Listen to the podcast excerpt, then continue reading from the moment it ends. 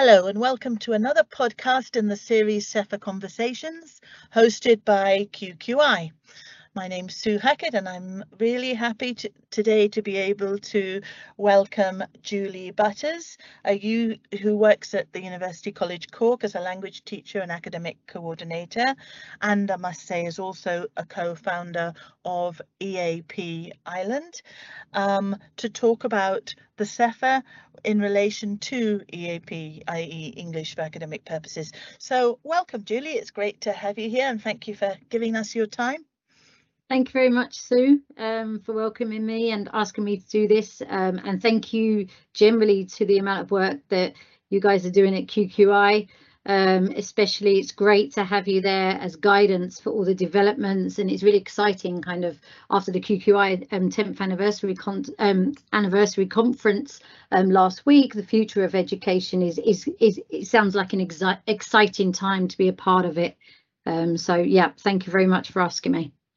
Thanks, Julian. Absolutely, and I'm sure you saw the uh, the international education mark part of the one of yes. the initiatives in QQI at the conference last week as well. The poster and the the talk that they yeah. gave. So you can see on the international side and the international student side, international yeah. education side, which of, of which of course English uh, language education is a core section, is really dynamic and there's lots happening. Yeah, it is, and uh, it was great to get meet Mary um, as well, Mary Grennan, that's leading on the International Education Mark, and that throughout presentations, language and skills was a large part of many of the presentations about even further education, higher education. So it could, we can see that we're at the centre of it. So that's yes, great. That was kind of good to see, wasn't it? It was yeah. good to see everything sort of clicking in together and all, all the overlaps and the yeah. the um the how how things integrate. Absolutely. Yeah. So maybe I'll just start by asking you, how do you think the CEFR has influenced how EAP programs are designed? Okay. So I'm just talking here, this first question really from my experience to start with. So um, I've been teaching EAP for since for about 16 years.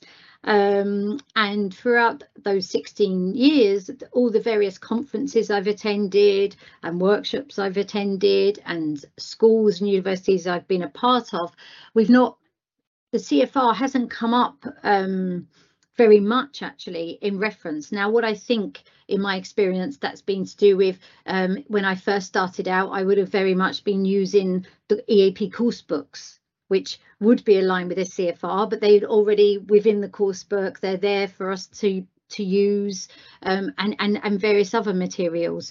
Um, and I think that um, what happened as well over the years was that um, looking at the CFR, it didn't completely seem um, fit for EAP and the complex nature of EAP, which I'm going to talk about um, in a minute. Um, as such, because it's a, it's quite a complex area when creating um, curriculum um, and and and so forth. Um, and I think obviously there were there were critiques in in some aspects. What it, it's it, when I say critiques, first of all, I should mention that um, this last week I attended um, a learning outcomes session held at UCC, and it's something um, that I was thinking about whilst um, sitting there listening. Is that we have a whole reference of learning outcomes for the discipline of English language teaching and other languages. That is amazing. It's an amazing feat to have a framework, and we've had it for 21 years, if I'm right. Yeah, yeah. We've right. had that for 21 years, and universities are really now starting to kind of introduce and really push the learning outcomes agenda. And we've been, you know, we've had that as a reference for for 21 years, and it's it's been an absolute invaluable reference. Um, but I think that um, it, it's now the, the the the most recent um, CFR is really starting to kind of um, really meets the progressive nature that our discipline is moving in. Okay. Do and you I, mean the companion volume there? The companion volume, the companion that? volume. Yes, okay. Yeah, and what came out in that. You know, I think very much over the years there was a big critique about the, the native um, speakerism aspect about it and so forth. Um, however, from the the new companion, what I really like at the beginning is how they um, how they really kind of explained how the reference was maybe misused in many aspects, that it's not there as objective, concrete learning outcomes. It's there as a reference, a guide that need to be modified and to continue to be questioned. You know, that it is a document for project work, but when using it, we need to continue modifying and um, questioning what's there for our purposes. Yes, um, for, for, your context, I guess. For the context, for the context you're working in. It, so. Exactly, exactly. Mm. And that in that companion, the explanation of how it's developed, I thought was, you know, I would recommend everybody to read the document and to go through those explanations and read how it's developed and how it's changed. Um, and you can see really the progression in that it for me overall what it does it it basically matches the complexity that communication is you know that's involved in communication. It's not just purely a speaking skill a written skill a listening skill and a reading skill. There's a lot more far more interaction going on there. Um, even as we know when listening to a lecture there's far more interaction and activity going on. So it really highlights that kind of complexity now. Um, and i think um, we can kind of see that some of the things that I've um, that I've picked out, if you don't mind me just quoting a little bit yeah, from it. Please do. I think the fundamentals um, of the CFR is that it gives us a common meta language. Okay, so it's a real, for EAP even, it's a great starting point and it gives us that meta language to talk about and break down the complex area of communication.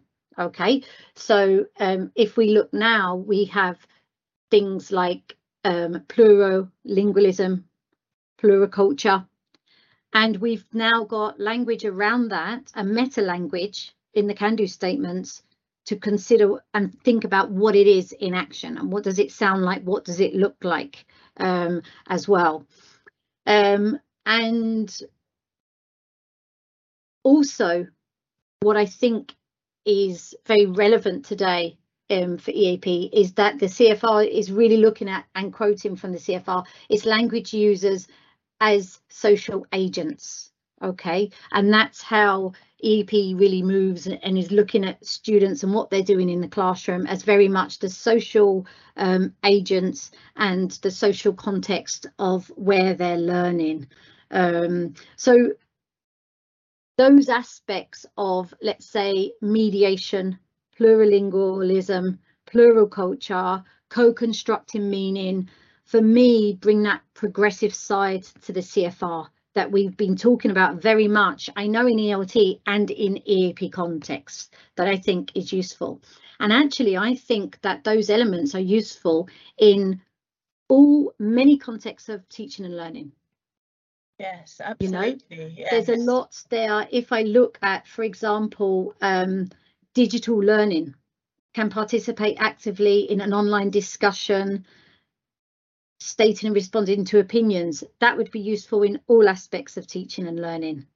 Um, and mediation can establish a supportive environment for shared ideas, facilitating discussion of delicate issues. That's very many academic programs, not just EAP.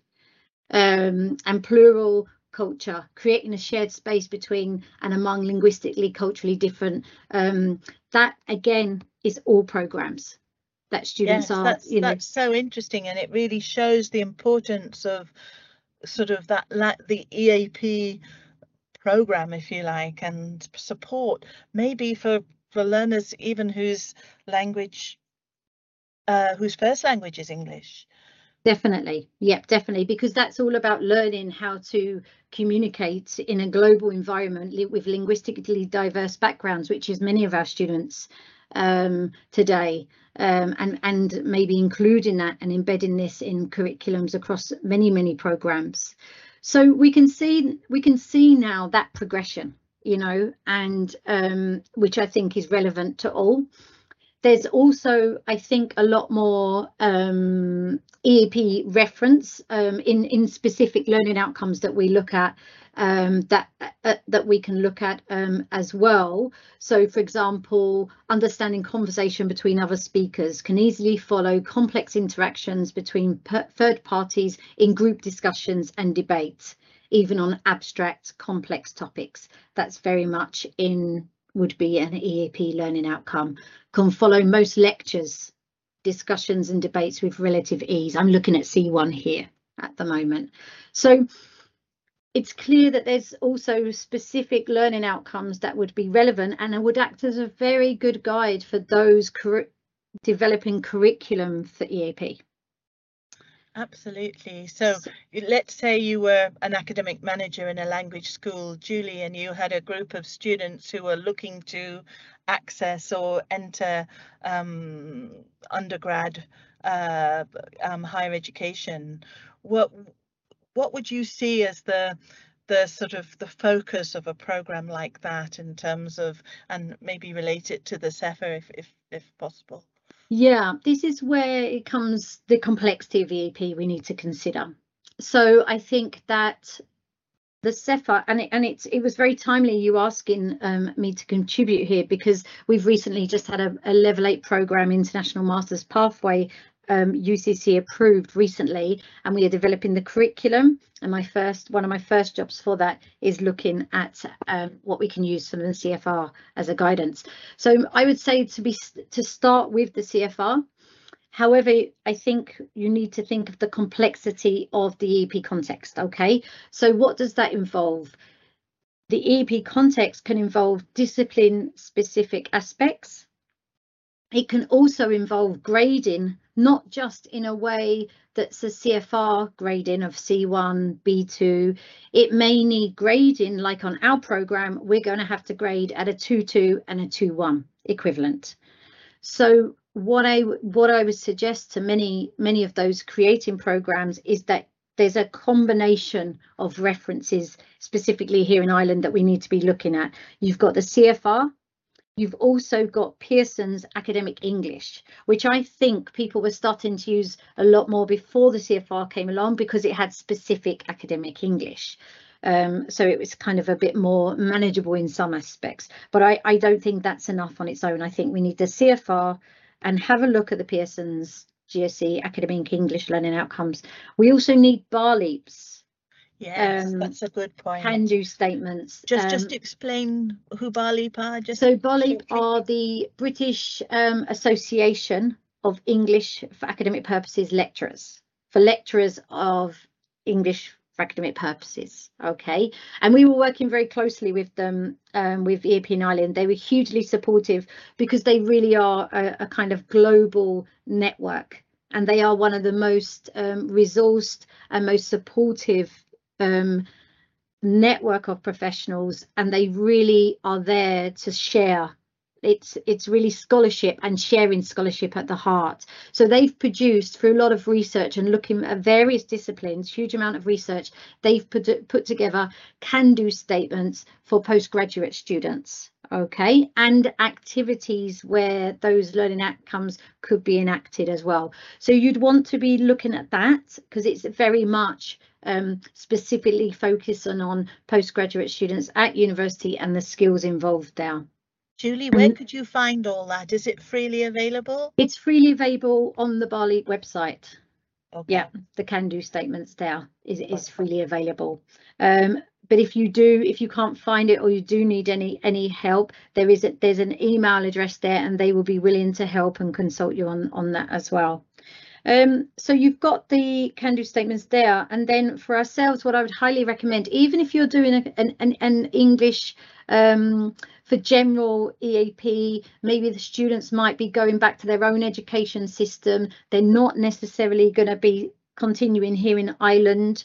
I would still recommend looking at the National Union of um, National University of Ireland grade descriptors where they grade students at 2-1, 2-2s, because I think when you're developing the curriculum, all of these sources are acting as frames of reference and they're frames of benchmarking and quality assurance and enhancement and they will help you to achieve that. So i think that if we're looking at all of them we're looking at the word type of wording that's been used and mapping them onto each other i think together in ireland we were able to produce um, very very solid high quality um, learning outcomes that are based on very much um, the evidence that's out there and the last thing I would do is maybe to maybe get some rubrics from actual programs. So if it's undergraduate level, just get a few rubrics if you can from those programs um, from different programs. And again what we're using them for is terms of reference the language that's used to differentiate levels. Yes that's so useful isn't it? Yeah. and and as, if that language can be common across across um academic managers program developers etc so much the better. Exactly so ultimately it's about mapping the B2s and the C1s levels probably onto, in our case, onto a 2-1 and a 2-2. Right, right. How do they map? How how can we map them so that they're in line um, right, um, with yes. what that means? Yes. Yeah. Do you, do you have in sessional as well as pre-sessional? We do have in sessional programs as well. Okay. Um, yeah and that's where um, that was done in the past and we would be uh, they're kind of up for review now that the, the modules um, we are um, considering that. But that's where we do have actually credit modules for in sessionals and that's where it's very important to make sure that the b2c1 is mapping onto the 50% two twos or the 60% two ones and so forth yeah. And would, would that be expressed in the graduate attributes as well do you know? Or is that yes, sort of a given? That's again thanks for bringing it up because what we also have to think about is something that's external um maybe maybe in BALEAP could probably definitely cover this and in the university descriptors is the extra elements of connection so we know that looking at graduate attributes, we've got the connected curriculum that's coming in. And then we also have the key essential elements, which was a key focus at the conference, academic integrity and research integrity. So we need to make sure that we really have all bases covered um, when developing the EAP programs. So we're not doing any disservice to students because the whole aim is that we're scaffolding and guiding them on, you know, to be able to participate um, effectively and as comfortable as possible in a, in a higher education um, context. So we can't forget to be referencing those and looking at documents where demonstrate what are the, the skills involved, what do they need to do. Yes, that, that's so that. true, and and I like I really like your point around the in-sessional and being able to, you know, continue to improve in an explicit way with with clear sort of outcomes or at least milestones throughout their academic career. I think that's really really yeah, interesting. That's it. That's it too. Yeah. Um, uh, do you think with regard to the companion volume and mm. um, I'm not quite sure I haven't really considered it in specific relation to EAP so but are there any of the recent editions such as the mediation scales or whatever else that um, have had any impact do you think specifically on EAP? Um, I think I think in teaching in general, if I'm if I'm honest, I don't think like specifically to EAP. I think what it's done, what it probably has done in the, the context of um, plurilingualism, mediation, and plural culture. I kind of put the all together really because it's really and co-constructing. It's really all about working together um, with the linguistic and cultural um, diversity that we're finding in our classrooms is that I think that it's you know it's very much in line with, with a lot of the genders at the universities in terms of global reach and so forth. So i think what it's what it's really done is making sure that it's a key part of the teaching and learning um, process and that it's a key part of um, you know enabling students to successfully participate at university. What I think it's also doing though is that we're starting to run workshops with staff oh. around mm. communicating in um, linguistically di diverse environments and how we can adapt our language and how we co how we can co-construct and so forth. So I think that in in many ways the EAP within universities anyway is really kind of um, really bringing in and highlighting the the essentials for everybody to be able to do many of the can do statements in those areas.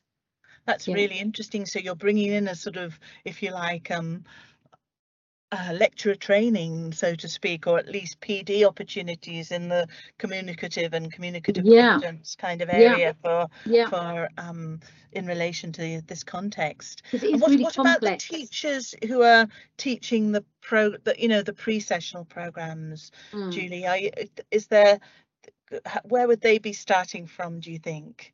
That would be very much with the CFR on the pre-sessional. So the, the, the and that's a bit. Uh, thank you for bringing up because that's that that's clearly the different kind of grading outcomes of programs. So um, Kerry Platts is the head of our pre-sessional program. So she would very much be looking at the CFR and Pearson's actually and mapping with those and still the the the, the BALEAP as well um, but the outcome of the pre-sessional they would be looking at grades relevant to b2 plus or c1 depending on the entry requirements so the pre-sessional is really um, a, let's say a proficiency program of academic English that incorporates the academic English and skills as well. But I know that this it, for for the for next year, academic integrity and research integrity will now have to play very much a part in those programs and review i think the, the do statements may i know it's in there but i say together we'll have to review our programs to make sure it, it really is and get some advice on it.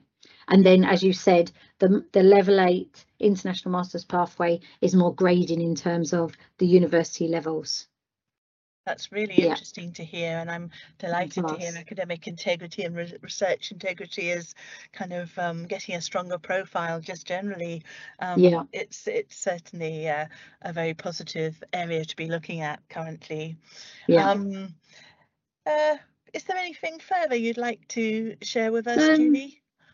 No, just that, just just to expand a little bit. What just very quickly go about the the point in um, the staff development is because we, we think it should be embedded in all programs. Really, the the aspects of um, plural culture, mediation, plurilingual is is ultimately it's about it's for me it's equality, diversity, inclusion um, yes, aspect. It's about I creating really inclusive learning space for students ultimately. And so all of our staff and all of our students irrelevant of linguistic and cultural backgrounds we it, it should be a, a kind of embedded in in curriculums. Because i'm very aware as teachers and lecturers and staff it's complex and it's very complex a kind of new landscape for many navigating with these challenges that it's bringing. But it's an amazing wealth um, of benefits for students to be able to experience such diversity in their in their programs for all students and to be able to navigate that that diversity. So we need to see it as a wealth rather than any anything that's problematic that it's enriching and embrace it and just make sure that we are helping staff and students navigate um, this ch changing um, landscape and I, really like that point. I, I love the point relating sort of language competence to to equality, diversity, and inclusion. I think yeah. that's absolutely key, and probably not just for second and third language users, for from everyone's point of view. Mm-hmm. The other point I've picked up on, Julie, that you've been talking about that I really like is that idea that you know language development and EAP competence development doesn't stop once you've entered freshman or once you've got on your postgrad program.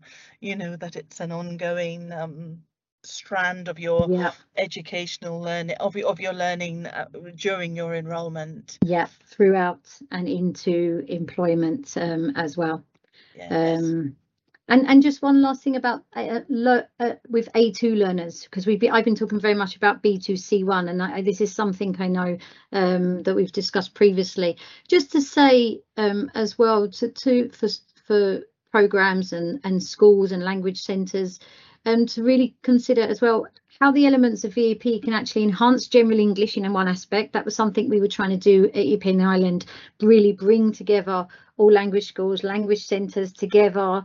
Um, and um, I, I, brought a lot of EAP back into my general English um, teaching and, and I find it immensely um, helpful for students. And that also at all levels, you know, when you have a student who's coming in at maybe an A2 and their vision is to go to university in Ireland, for example, that you can say to them, look, let's start building on this now, you know, um, because of the number of students, we might only have an EAP, an EAP program for B1 plus up and upwards because the number of students purely.